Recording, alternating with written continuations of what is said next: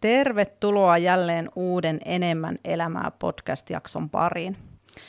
Mun nimi on Salla ja mulla on vieraana täällä ihana, kaunis, säteilevä Vilma Honkonen. Tervetuloa. Kiitos oikein paljon, kun sain tulla vieraaksi. Meillä olisi tänään tarkoitus jutella vähän mm, ulkonäköpaineista ja diettikulttuurista ja vähän fitnessurheilusta. Sulla on fitnessurheilutaustaa ja vähän siihen liittyen sitten, että minkälaisia ongelmia siellä ehkä syömisen suhteen saattaa tulla ja erinäisiä haasteita, niin, niin niihin pureudutaan tässä jaksossa. Mutta saat Vilma ihan alkuun ensin kertoa vähän itsestäsi, kuka oot ja mitä sä teet? Joo, eli siis mä oon Vilma Honkonen ja oon nyt ihan vasta täyttänyt 26 vuotta. Oon täältä Oulusta kotoisin ja olen yrittäjä, teen vähän monenlaista tällä hetkellä työkseni ja muun muassa sosiaalista mediaa ja sitten päivätöissä rakennusalalla meidän perheen yrityksessä. Ja mä oon aina ollut tosi semmoinen urheilullinen tyyppi, että pelasin kymmenen vuotta jalkapalloa, ylikin kymmenen vuotta silloin nuorempana. Ja sieltä sitten on, kun selkä ei kestänyt enää sitä jalkapallon perässä juoksemista, niin on sitten päätynyt lopulta kuntosali treenien pariin. Joo. Sä treenaat meillä hukassa. Mitä sä oot tykännyt siellä treenaamisesta? No siellä mulla tulee itse asiassa nyt niin kuin ensi keväänä kymmenen vuotta täyteen, että se ehkä kertonee siitä jo tarpeeksi, mm. että se on kyllä semmoinen paikka, mistä ei ihan herkästi lähde vaihtamaan. No niin, se on mukava kuulla, että oot viihtynyt. Kyllä. Hei, kerro vähän lyhyesti oma tarina fitnessurheilijana. Minkälainen, milloin sä oot sen aloittanut ja kuinka kauan siitä on aikaa? Joo, eli just hukkaan mä liityin silloin 2014 ja siellä kävin aluksi aika lailla just ryhmäliikunnoissa ja vähän testailemassa sitä sun tätä. Ja olisikohan se ollut 2015, kun mä alkoin vähän niin kuin kiinnostua siitä salitreenistä. Ja 2016 mä kävin ensimmäistä kertaa katsomassa mun äitin kanssa fitnesskisoja, ja sieltähän se sitten semmoinen kipinä lähti siihen ihan tosissaan, että sitten alettiin katsomaan mulle vähän, että löytyykö mitään valmentajaa, ja siihen aikaan se fitness oli kuitenkin sillä lailla vielä uusi, varsinkin täällä Pohjois-Suomessa, että siitä ei oikein löytynyt mitään tietoa eikä ollut mitään hajua, että mistä tämmöisiä valmentajia ylipäätään löytyy. Ja meidän äiti sitten itse asiassa löysi mulle mutkien kautta valmentajan, vaikka äiti ehkä hirvitti jo lähtökohtaisesti koko touhu, mutta kuitenkin halusi siinä auttaa. Ja sitten 2016 mä aloin jo treenaamaan just sen valmentajan kanssa ja siitä sitten totta kai heti innostuneena 2017 menin jo ensimmäisiin kisoihin ja samoin myös sitten seuraavana vuonna, eli mä niin kaksi kertaa on kilpailu bikini fitnessissä ja ekalla kerralla on sijoittunut toiseksi ja toisella kerralla kolmanneksi, niin se on hauska, että mikä siitä puuttuu, että mm. onko jäänyt vähän kaihertaa se. Hampaankoloa jotain. Niin. Joo. No mikä sai sut sitten innostumaan siitä lajista? No mä oon aina ollut tosi semmoinen kilpailuhenkinen tyyppi ja sitten tavallaan just kun se jalkapalloharrastus siitä loppui, niin mä aloin miettimään, että mikä voisi olla semmoinen toinen laji kenties siihen. Ja ehkä mulla oli myös päällimmäisenä syynä se, että mä halusin tavallaan jonkun suunnitelman, tavoitteen ja semmoisen jär, järjen siihen omaan treenaamiseen, että sillä on vähän niin kuin joku päämäärä. Ja tosiaan niin kuin sanoin, että se silloin, silloin oli se fitness aika, aika uusi juttu.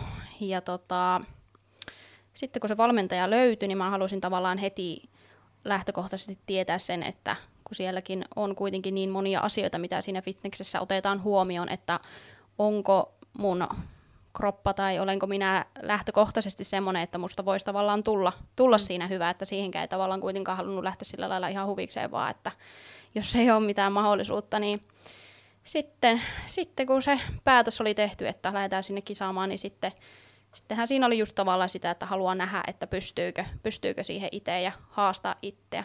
Mm, kyllä. Mitä sä luulet, vieläkö sulla on tulevaisuudessa mahdollisesti no. tarkoitus osallistua kisoihin? Tai?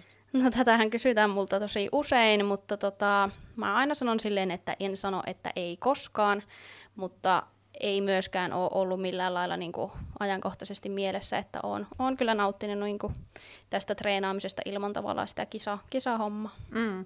No minkälaista se sun treenaaminen nykyään on? Eroaako se paljon siitä fitness-ajan treenaamisesta? No, kyllähän mä treenaan edelleen sillä lailla tavoitteellisesti ja haluan saada lisää voimaa, kehittää omaa fysiikkaa ja mulla on valmentaja yhä edelleen, mikä ei kuitenkaan ole sitten tämmöinen niin fitness, fitness-valmentaja, että kyllähän se eroaa just siinä, että ei ole sitä päämäärää, mitä kohti ollaan menossa ja sitä jotakin tiettyä juttua varten tehdä niitä asioita, että, että on se erilaista, mutta kuitenkin silleen tavoitteellista ja joo. Mm. Mitä tavoitteita sulla on tämän hetken treenaamisen suhteen? No sehän tässä onkin suurin mun murheen kryyni tällä hetkellä, että mulla ei ole mitään semmoista niin kuin oikein selvää tavoitetta, että totta kai on semmoisia pienempiä, vaikka mm. nyt ihan tämmöisiä yksittäisiä, että paljonko haluaa kyykätä ja vetää maasta ja montako leukaa haluaa vet- vetää. Mm. Ja myös toki niin kuin, tavallaan sen oman fysiikan ja fyysisen kunnon, kunnon myötä on joitakin tavoitteita, mutta just ehkä siihen kaipaisi jotakin, mm. jotakin lisää semmoista, että mikä voisi olla, mutta mm. aika vaikea on löytää semmoista lajia Kyllä. kenties, jossa voisi vois jopa kisata. Minkä verran sulla tulee salilla treenattua keskimäärin viikossa tällä hetkellä? No, mä treenaan semmoinen viisi kertaa Joo. viikossa salilla. Mikä saa sut lähteä liikkeelle? Mulla on ollut se tapa liikkua niin kauan, se on ollut mun elämäntapa aina. Ja mä tykkään treenata itse aamuisin, niin se on jotenkin niin semmoinen hyvä startti tavallaan siihen koko päivään. Et mä koen, että sen jälkeen kun mä oon käynyt liikkumassa, niin mä oon niin kuin kaikin puolin myös parempi ihminen, että mä saan mm. sitten muitakin asioita paremmin, paremmin aikaan ja siitä tulee niin hyvä se fiilis, että se on varmaan se suurin syy. Joo, kyllä. No, miten sä suhtaudut tällä hetkellä liikuntaa tai onko se muuttunut jollakin tavalla tässä vuosien mittaan? No kuten sanottu, niin että liikunta on just ollut aina mun elämäntapa, mutta mullakin on ollut tässä matkan varrella niin kuin loukkaantumista ja mm. sairasteluja pitempiä jaksoja, niin niiden aikana on tavallaan tajunnut vielä entistä enemmänkin sen liikunnan merkityksen mulle. Että kyllä se on semmoinen voimavara ihan kaikkeen, kaikkeen mm. tekemiseen. Että tota, kyllä mä oon niin kuin aina noudattanut tietyllä tavalla aika tarkasti just semmoisia ohjeita ja suunnitelmia ja niitä pyrkimyksiä päästä niihin tavoitteisiin, niin mm, niin on mm. niin kuin, noudattanut aina. Joo. Ja teen kyllä niin, niin edelleenkin. Mutta sitten suurin ero varmaan tässä vuosien varrella on tapahtunut siinä, että ennen mun oli tavallaan vaikeampaa hyväksyä sitä, että jos siihen mun suunnitelmaan ja siihen palettiin tuli jotakin muutoksia, ihan tämmöisiä tavallisia on reissua, mitä hyvänsä juhlia, niin ne mm. aiheutti mulle niin kuin jonkunnäköistä stressiä. Joo. Mutta sitten taas nykyään, niin ei, ei, ne, ei ne horjuta kuitenkaan sitä, sitä mm. kokonaisuutta. Että ehdottomasti haluaa myös nauttia siitä elämästä. Kyllä. Eli sä oot saanut semmoista joustoa siihen Kyllä, oman, ehdottomasti mielen joo. toimintaa, että joo, se joo. ei ole enää niin orjallista se tekeminen Kyllä. Ja siihenkin on ollut sanotaanko pitkä matka tässä, mm. tässä vuosien varrella. Kyllä. No, onko sä kokenut ulko, ulkonäköpaineita sitten? Sä oot kuitenkin sillä somessakin aika aktiivinen ja näin, ja oot fitnessurheilua harrastanut, jossa se ulkonäkö on kuitenkin semmoinen aika keskeinen juttu, niin koetko sä ulkonäköpaineita? No, valehtelisin, jos sanoisin, että en koe, että kyllähän varmasti niitä jokainen kokee jossakin määrin ja vaihtelee elämän varrella, että missä määrin. Mm. Että just nuorempana varmasti tavallaan semmoisia normaaleja ulkonäköpaineita, mitä nuoret kokee, mutta sitten mä oon aina kokenut, että mä oon ollut sillä lailla itsevarma ja sinut itseni kanssa. Mutta sitten just tämän mun kisaamisen myötä näihin ulkonäköpaineisiinkin tuli ihan uusi ulottuvuus tavallaan niiden kisojen jälkeen. Mm. Että sanotaanko, että silloin on menty aika syvissäkin vesissä tavallaan niiden aiheiden äärellä just, että kun mä oon nähnyt ja ollut siinä tosi semmoisessa kireässä kunnossa ja tavallaan mut on jo jossakin määrin nähdään semmoisena fitness-tyyppinä, niin sehän luo sitten paineita kovastikin tavalla niiden kisojen jälkeen erityisesti, että okei nyt mulle tulee lisää painoa ja mun ulkonäkö muuttuu, koska eihän siinä kisakunnossa ole ensinnäkään tarkoitus pysyäkään, mutta tavallaan ne muutokset tulee tosi nopeasti. Mm.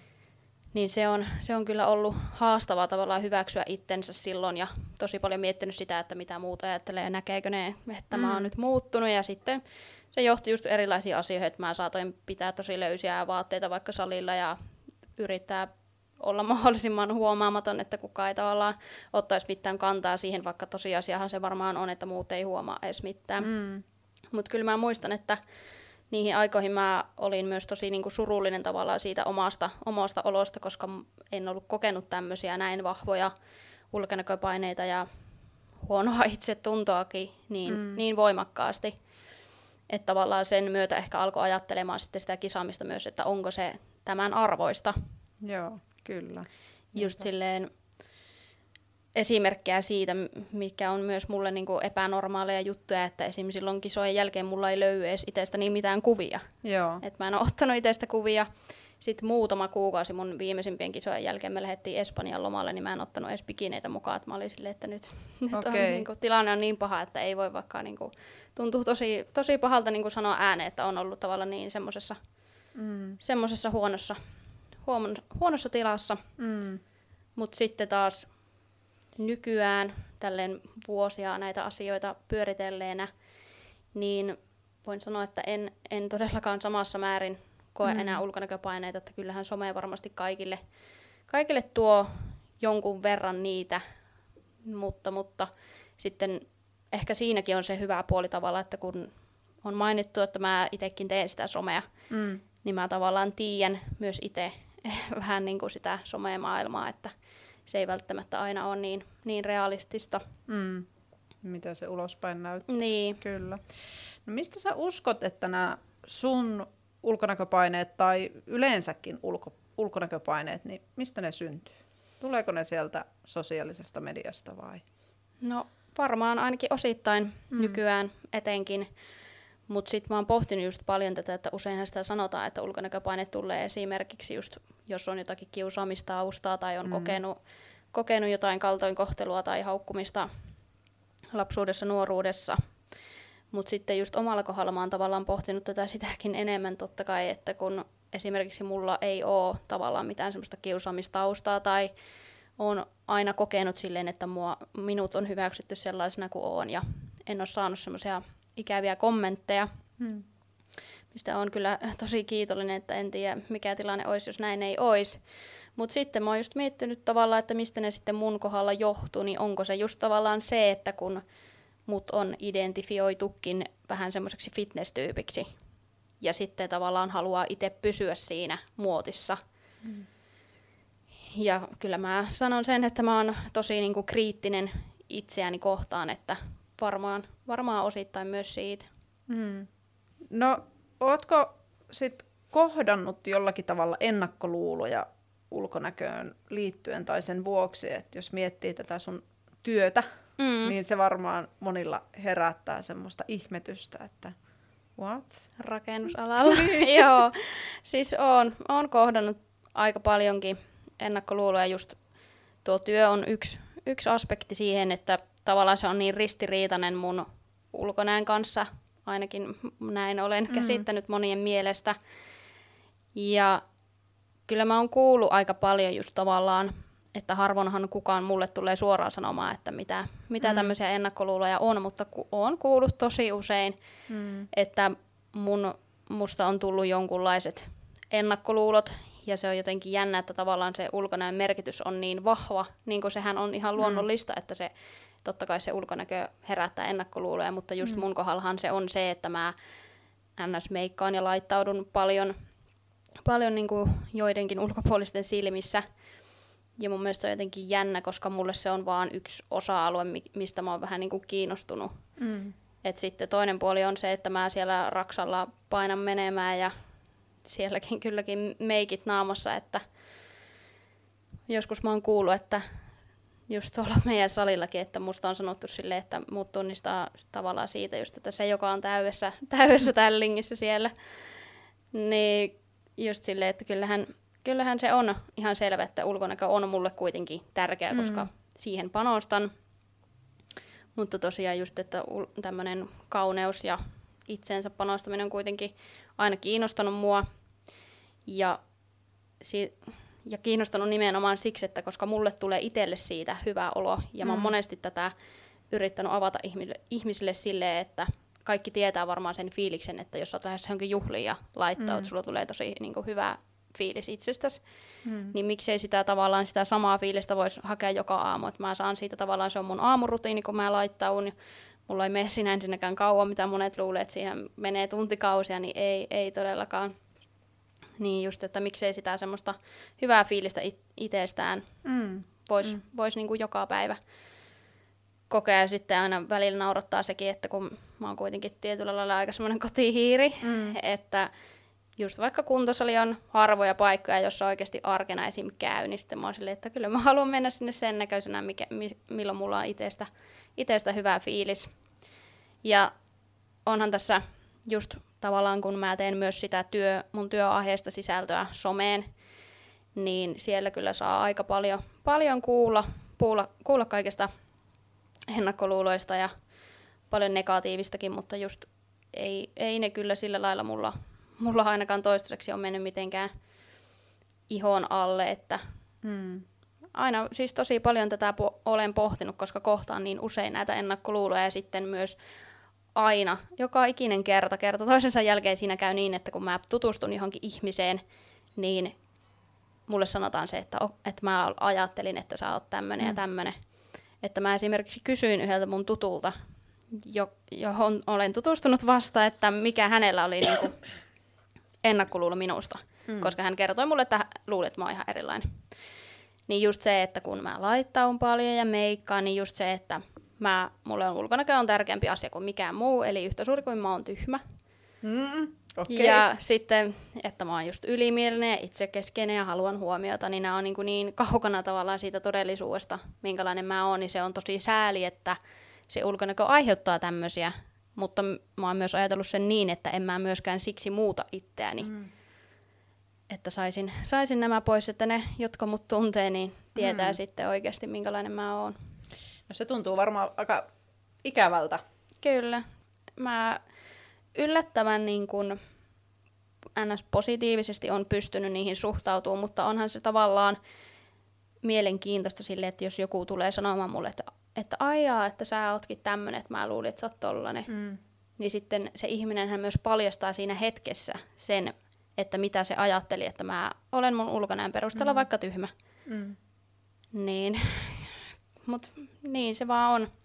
Että sitten mulle sanoi myös yksi mun, yksi mun tuttu semmoinen mummeli, että, että just tai tämä on niin outoa tavallaan puhuakin tästä aiheesta, koska mä en itse esimerkiksi koe, että mun ulkonäkö on jotenkin poikkeava, tai, mm. mutta mä vaan kuulen sitä usein.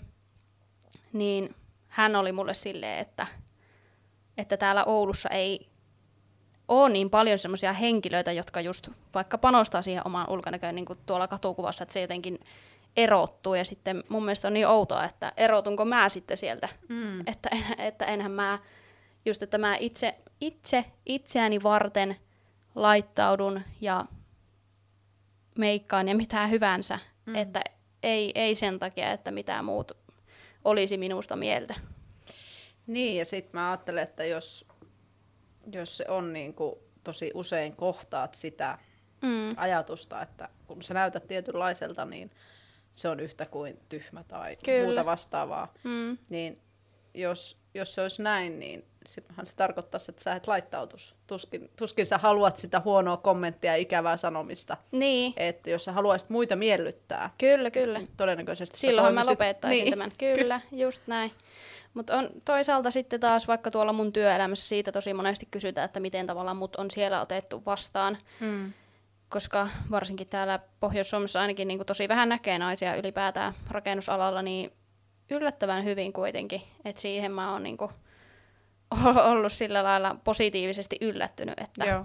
tietenkään mä en tiedä, että mitä ihmiset puhuu niin kuin sitten, kun ei ole itse paikalla, mutta että oon saanut yllättävänkin niin kuin hyvää ja normaalia kohtelua. En, en ikinä toivo mitään erityiskohtelua, enkä halua, vaan sillä mm. lailla, niin kuin, että on yksi muista, niin se on, se on ollut kyllä kiva. Joo.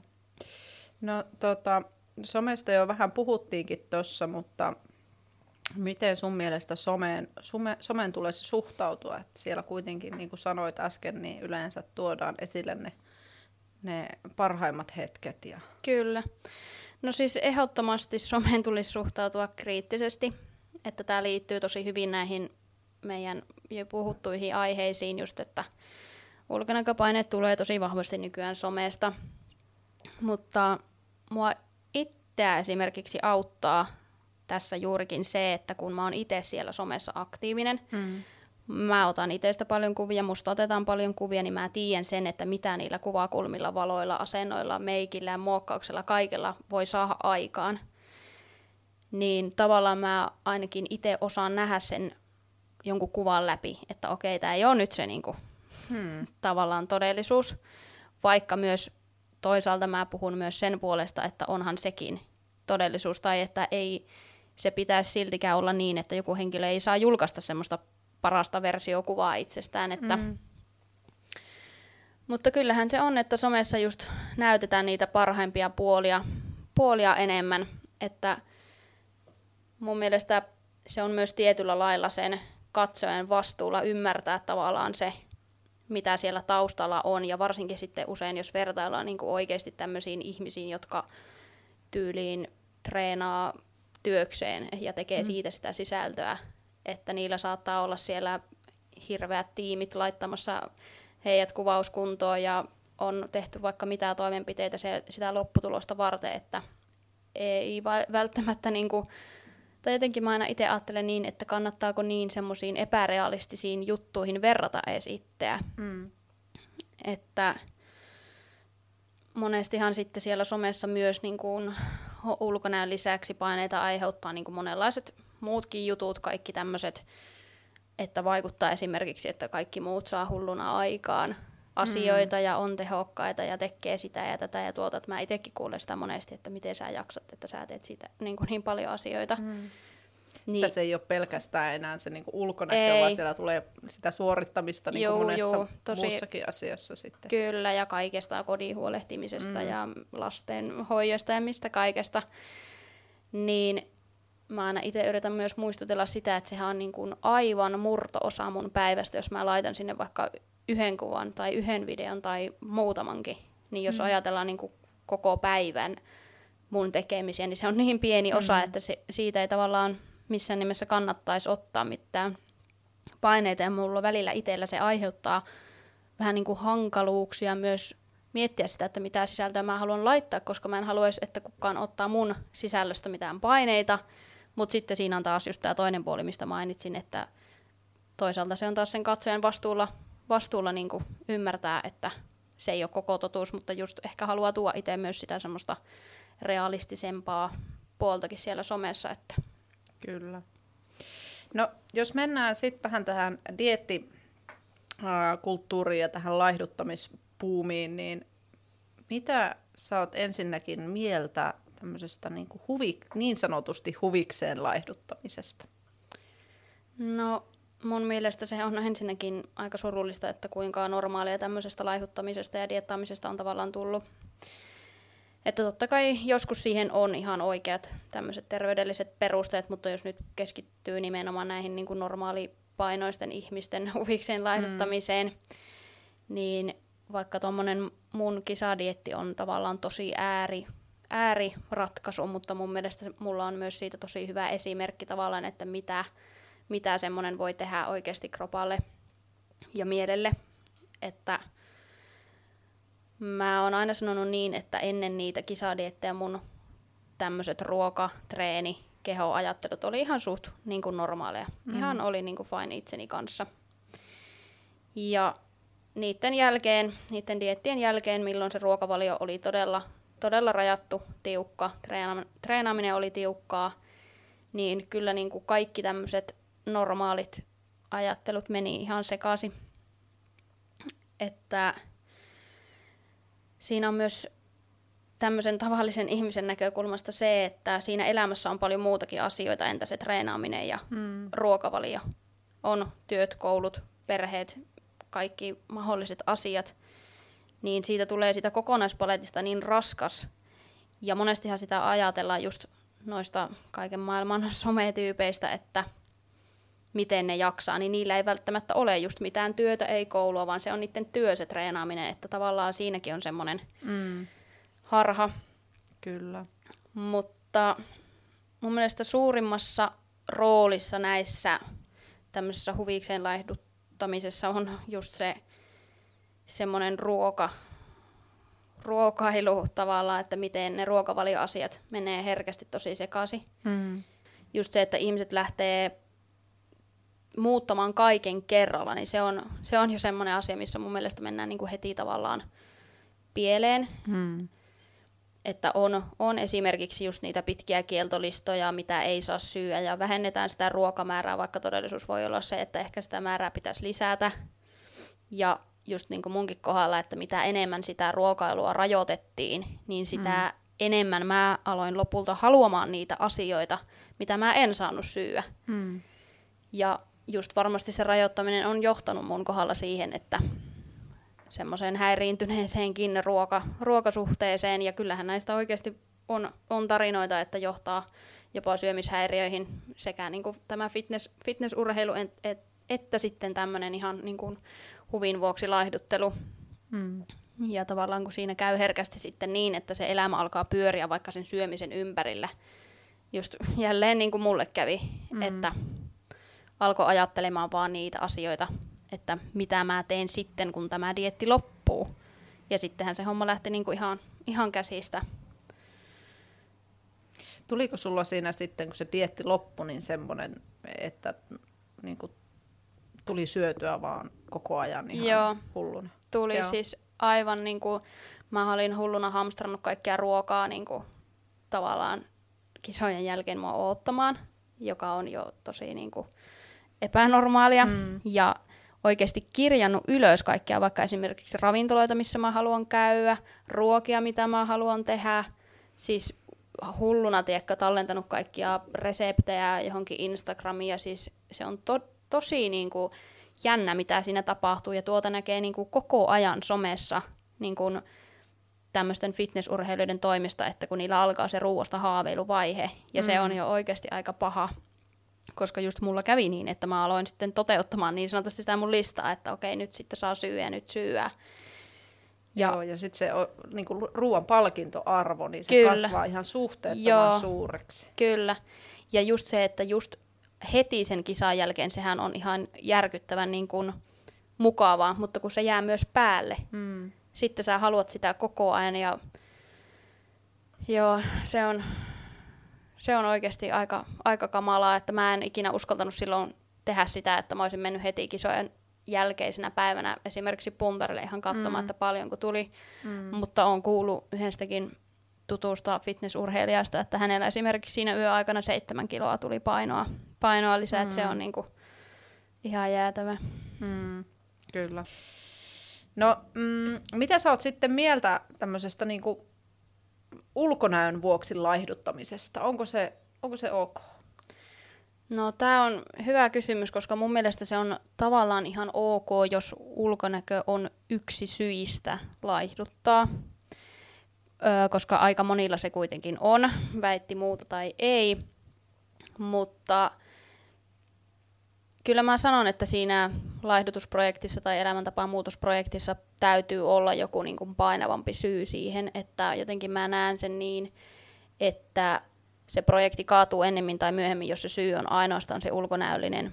Että mä oon myös itse opintojen vuoksi jonkun verran perehtynyt tämmöiseen niin kuin muutos, muutosvalmentamiseen, niin se ei ole se ei ole hyvä syy ainoastaan, että yleensähän ne onnistumistarinat tulee just niistä, että on oikeasti joku painavampi syy, painavampi mm. syy tai ns. oikeampi syy laihuttaa mm. tai tehdä tämmöistä elämäntapamuutosta, että Mm. Että totta kai niistä ulkoisista muutoksista varmasti saa sitten lisää motivaatiota jatkaa, mikä on sinänsä hyvä, mutta pelkkänä syynä niin ei ole.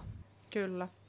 No mennään vielä tähän fitnessurheilijan elämään hieman, koska olen kuullut, että tämmöistä joku on joskus myynyt jopa tämmöistä niin kuin fitness-diettiä, mm. omaa diettiä, niin kuitenkin itse haluaisi, että tämä liikunta ja ravitsemus, palautuminen, kaikki mitä tähän hyvinvoinnin ympärille kytkeytyy, niin veisi meitä kohti hyvinvointia. Mm. Ja niin kuin tästä sun tarinasta voi kuulla, niin se fitnessurheilu ei johtanut kauhean hyvään lopputulokseen. Kyllä. Niin mitä sä oot mieltä, onko tämmöinen fitnessurheilijan elämä kauhean terveellistä? No, tämäkin on hyvä kysymys, koska mun mielestä se, tavallaan siinä on tosi paljon hyvää siinä semmoisessa perustekemisessä, että, Mm. että se, on, se on varmasti niin kuin hyvinvointia lisäävää tämä, että treenataan ja syödään terveellisesti ja näin. Mutta sitten tavallaan ne dietit, ne on siinä se niin kuin isoin kohta, mikä ei todellakaan ole terveellistä. Että eihän niin pienissä, matalissa rasvoissa oleminen etenkään naisille ole terveellistä. Kyllä.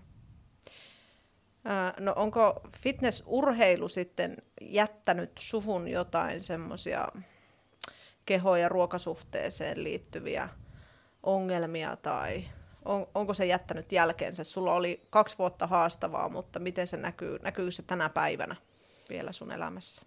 No, kyllä se valitettavasti on jättänyt jälkensä, että kuten puhuttiin noista just ulkonäköpaineista ja olin Mm. epävarma itsestäni, mutta mitä muuta, niin silloin niihin aikoihinhan muun muassa mulla jäi just kuukautiset poissa. Ja mä muistan, että mä olin itse siitä tosi, tosi huolestunut ja se oli mun mielestä niin kuin, tosi epänormaalia ja stressaavaa. Mm. Mutta sitten taas siellä piireissähän niihin suhtauduttiin sillä lailla, että no se on ihan normaalia ja että ei, ei siinä mitään. Että sen suhteen kävi kuitenkin niin kuin hyvin, että tavallaan ne palautui tosi nopeasti sitten näiden diettien jälkeen.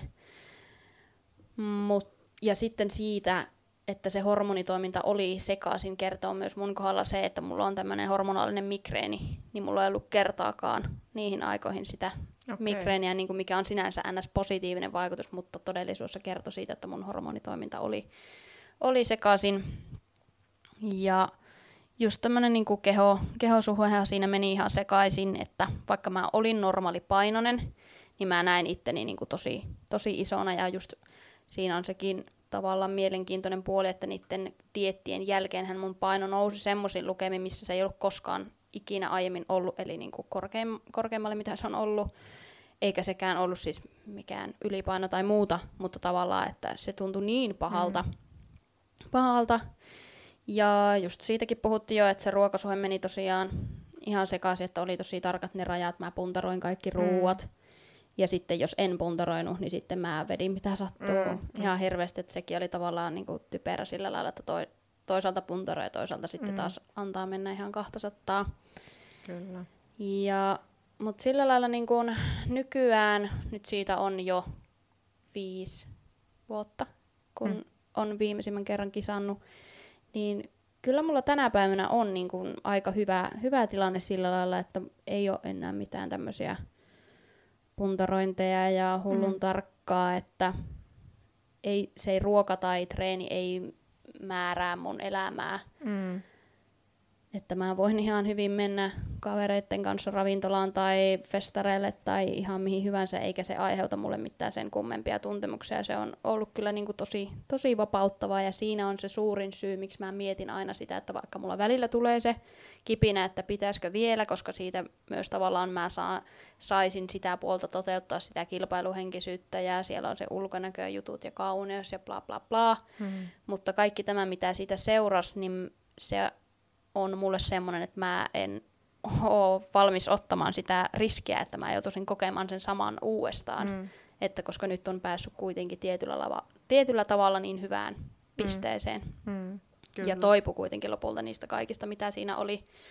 Suolistot oli sekaisia, vaikka minkälaista, Mm, mm. mm. minkälaista mm. siinä oli. Mm.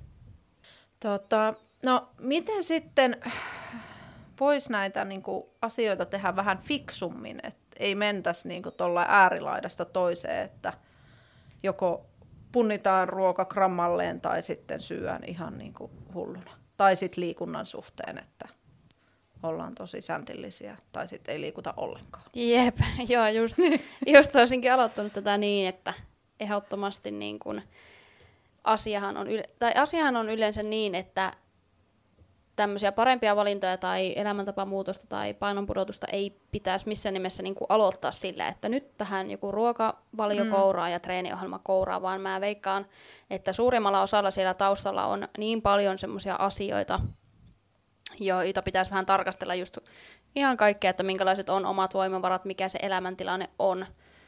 Koska jos vaikka miettii itsekin jälkeenpäin, niin ei mun elämäntilanne ollut semmoinen niin sanotusti rauhallinen tai mm. ihanteellinen siihen, että mä olisin ollut kykenevää välttämättä vetämään noin rankkaa diettiä. Niin tavallaan miettiä just sitä omaa arkea, että kuinka kuormittavaa se on ja laittaa niitä asioita, asioita balanssiin ja ehkä miettiä kaikkia tämmöisiä pala- palautumisia ja muita. Mutta mun mielestä niin kun, miten tehdä asioita fiksummin, niin lähteä ihan semmoisia niin pieniä parempia ratkaisuja tekemään, koska mun mielestä ne yleensä myös johtaa uusiin parempiin ratkaisuihin, että vähän niin kuin mullakin tavallaan se, että jos on ollut semmoisia loukkaantumisia tai sairasteluita, niin monesti käy niin, että kun mä en pääse liikkumaan, niin mun ruoka, ruokailukin menee huonommaksi tavallaan, että mun mielestä ne hyvin hyvin ruokkii toisiaan, että jos esimerkiksi saa siitä liikunnan ilosta kiinni, niin sitten se johtaa todennäköisesti myös siellä keittiössä mm. parempiin valintoihin. Ja just ennen kuin lähtee tavallaan edes miettimään sitä ruokavalion sisältöä, niin säännöllinen ruokailurytmi mm. on kyllä niin kuin ihan ykkösasia. Mm. Mm. Että aika tämmöisiä niin kuin perusjuttuja, että ehdottomasti ei lähteä niihin semmoisiin ääri, ääriratkaisuihin, mm. että että mun mielestä niin kuin esimerkiksi kaikki herkut ja tämmöisetkin mahtuu elämään, koska ei tarkoitus ole kuitenkaan varmasti kenelläkään tehdä siitä elämästä semmoista pelkkää puurtamista mm. jonkun oman painon tai fyysisen kunnon eteen, että ihan yhtä lailla sitä hyvinvointia ja elämää on ne semmoiset kaikki juhlat ja herkutteluhetket ja kaikki tämmöiset. Mm. No siitä päästäänkin sitten tota, sopivasti seuraavaan. Mitä sä oot mieltä karkkilakoista? mä mietin tätä, mulle ei ole tähän oikein mitään selvää semmoista mielipidettä, mm. koska mä sanon, että toisille voi toimia ja toisille mm. taas ei. Että mä en edelleenkään suosittele mitään tämmöistä niin kuin lakkotyyppistä mm. ratkaisua mm. kenellekään. Mutta sitten mun on pakko myöntää se, että mulla esimerkiksi itsellä auttaa se vaikka tälleen kesän jälkeen, että jos on ollut tosi semmoinen sokerikoukku päällä, mm. että joka päivä vähän syönyt jotakin, niin että mä otan siihen vaikka semmoisen kahden viikon totaalista opin, että okei, nyt ei, ei syö mitään sokeria, niin mä pääsin tavallaan eroon siitä semmoisesta päivittäisestä himosta.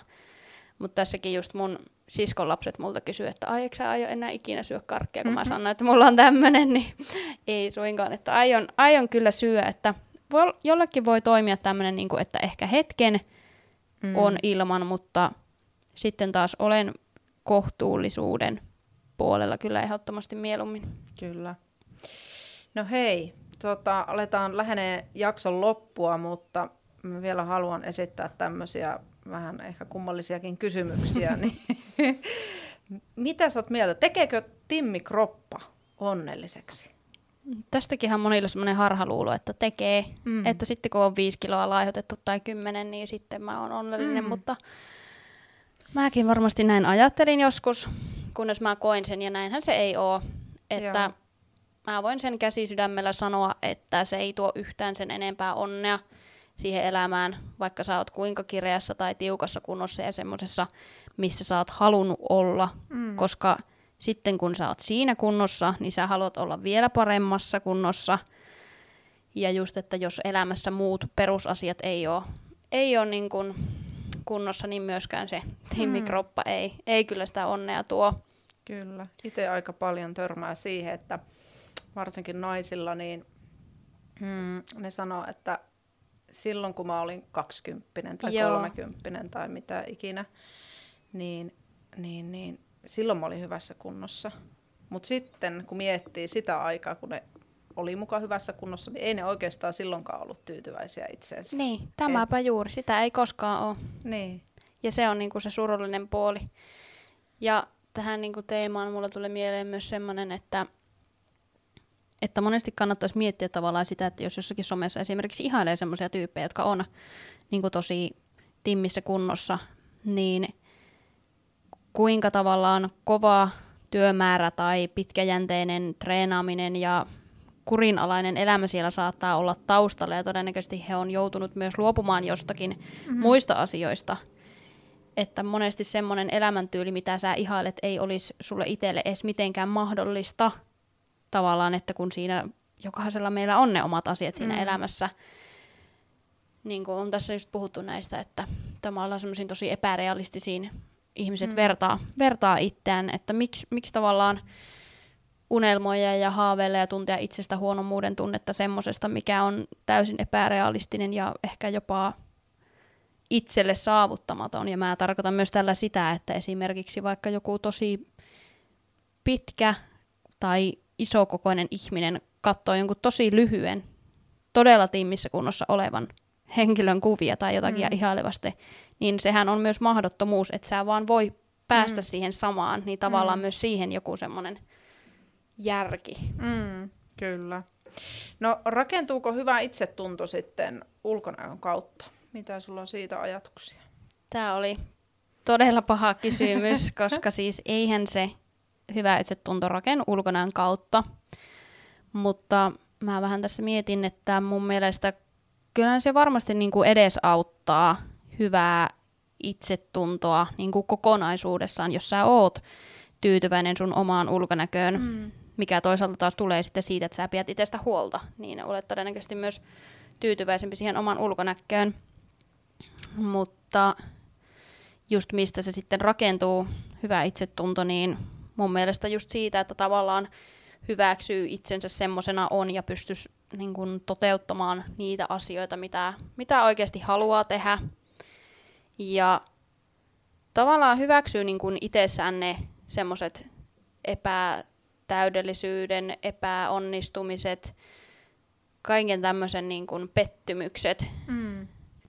Että kyllä mä koen ainakin niin kuin omalla kohdalla, että kuten tuossa puhuttiin, että se ulkonäkö ei sitä onnea tuo, että sitten taas kun koen olevani ihan sillä tavalla itsevarma tyyppi ja hyvä, hyvällä itsellä, itsetunnolla varustettu, vaikka aina kaikilla on näissä kaikissa mm. osa-alueissa kehitettävää, mutta että mist, miten mä oon päässyt tähän pisteeseen, niin on just nämä asiat, että mä saan toteuttaa itseäni, tehdä niitä asioita, mistä mä tykkään, pystyn hyväksymään tämmöisiä epäonnistumisia ja on siinä ympärillä ne semmoiset oikeat henkilöt, mm. jotka myös tukee sua niissä asioissa, mitä sä, mitä sä teet. Kyllä. No, mitä ajatuksia sulla herää kehopositiivisuudesta? Se on semmoinen, joka on aika isosti esillä ollut tässä viime ajat. Joo, tämä onkin mielenkiintoinen kysymys, koska tota, mulla on tästä ehkä vähän semmoinen ristiriitainen mielipide, että mm. ammuko tässä nyt itseä jalkaan vai en, mutta mm, tämä kehopositiivisuushan on niin kuin sinällään to- todella hyvä, hyvä ilmiö, että ka- kaiken kokoiset, kaiken näköiset kehot olisi niin kuin tasa-arvoisia ja mm. olisi niin kuin, tavallaan normalisoidaan kaikenlaisia kehoja ja ulkomuotoja ja ulkonäköjä ja kaikenlaisia taustoja. Mm. Mutta mun mielestä mikä tässä on ristiriitasta, niin on just se, että tavallaan ainakin somessa näkee usein, että esimerkiksi niin kuin pluskokoiset tai isompikokoiset naiset laittaa itsestään rohkeita kuvia vaikka pikineissä tai ö, alusvaatteissa. Ja se nähdään just semmoisena, niin että on aivan mahtavaa ja tosi rohkaisevaa. Ja se on myös mun mielestä aivan mahtavaa, että niin kuin kaikenlaiset ihmiset uskaltaa laittaa niin kuin ihan, ihan todellakin. Mutta sitten jos on tällainen kaikille tehty, että kaikkien kehot olisi yhtä arvokkaita, niin sitten taas niin kuin miksi hyväkuntoiset, hoikat ihmiset, kun he julkaisee sitten vastaavia kuvia vaikka bikineissä tai alusvaatteissa, niin heti ollaan hyökkäämässä, että, että niin kuin mitä tuo esittelee itseään ja mm. muuta, että sitten taas sitä ei nähdäkään enää semmoisena samalla tavalla rohkaisevana, niin se ristiriita tässä ehkä on, että mun mielestä hyvä, tosi hyvä idea tässä, ja, mutta sitten se pitäisi niin kuin tosiaan olla myös niin kuin samalla mm. tavalla kaikille. Kyllä, että se kehopositiivisuus ei kosketa vaan niitä pluskokoisia, niin. vaan se koskettaa ihan kaiken kokoisia. Kyllä, ja tavallaan, niin kuin, että onhan tässä varmasti taustalla se, että myös just nimenomaan tuoda niitä semmoisia erilaisia kehoja, jotka ei ole tuolla mainoksissa mm. ja muissa niin pääasiassa niin kuin esille, mutta, mutta niin kuin ihan yhtä lailla mun mielestä se pitäisi kuulua kaikille.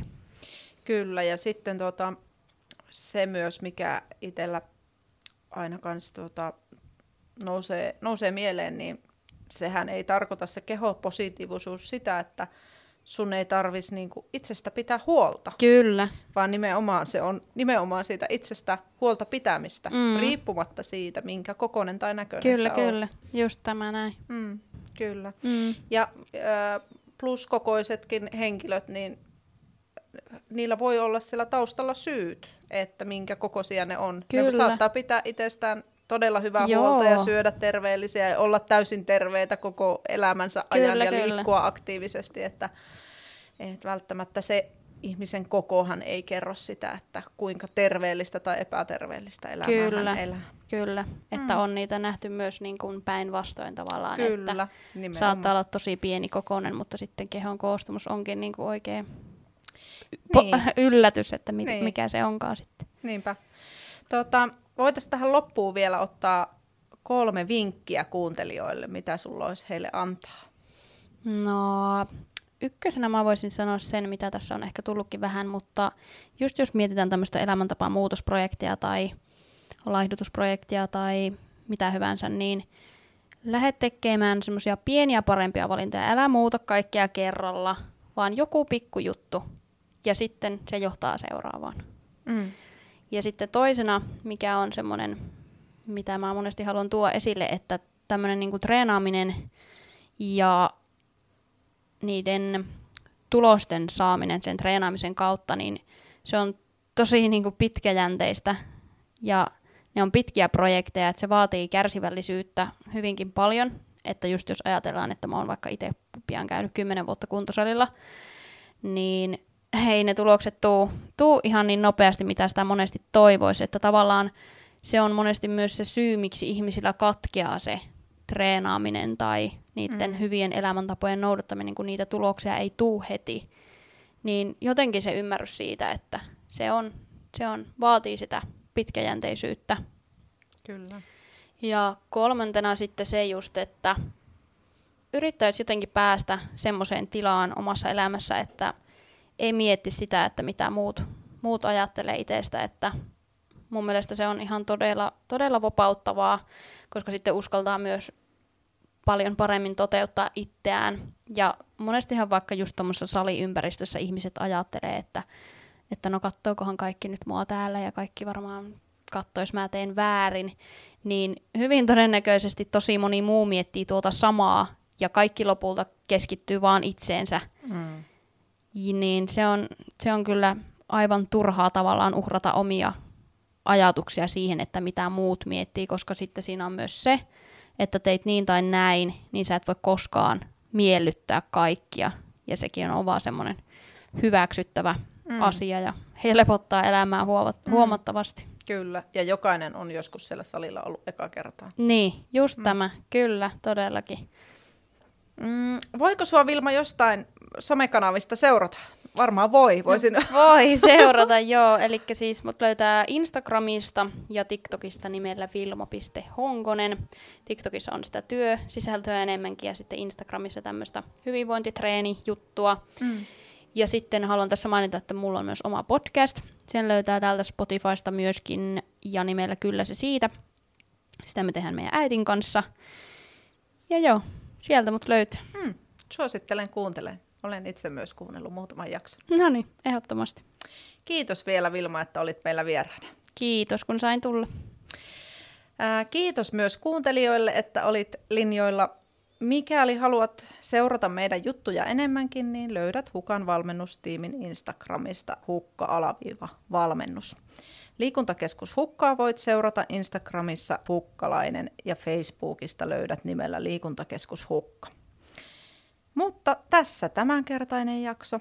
Kuullaan taas ensi viikolla.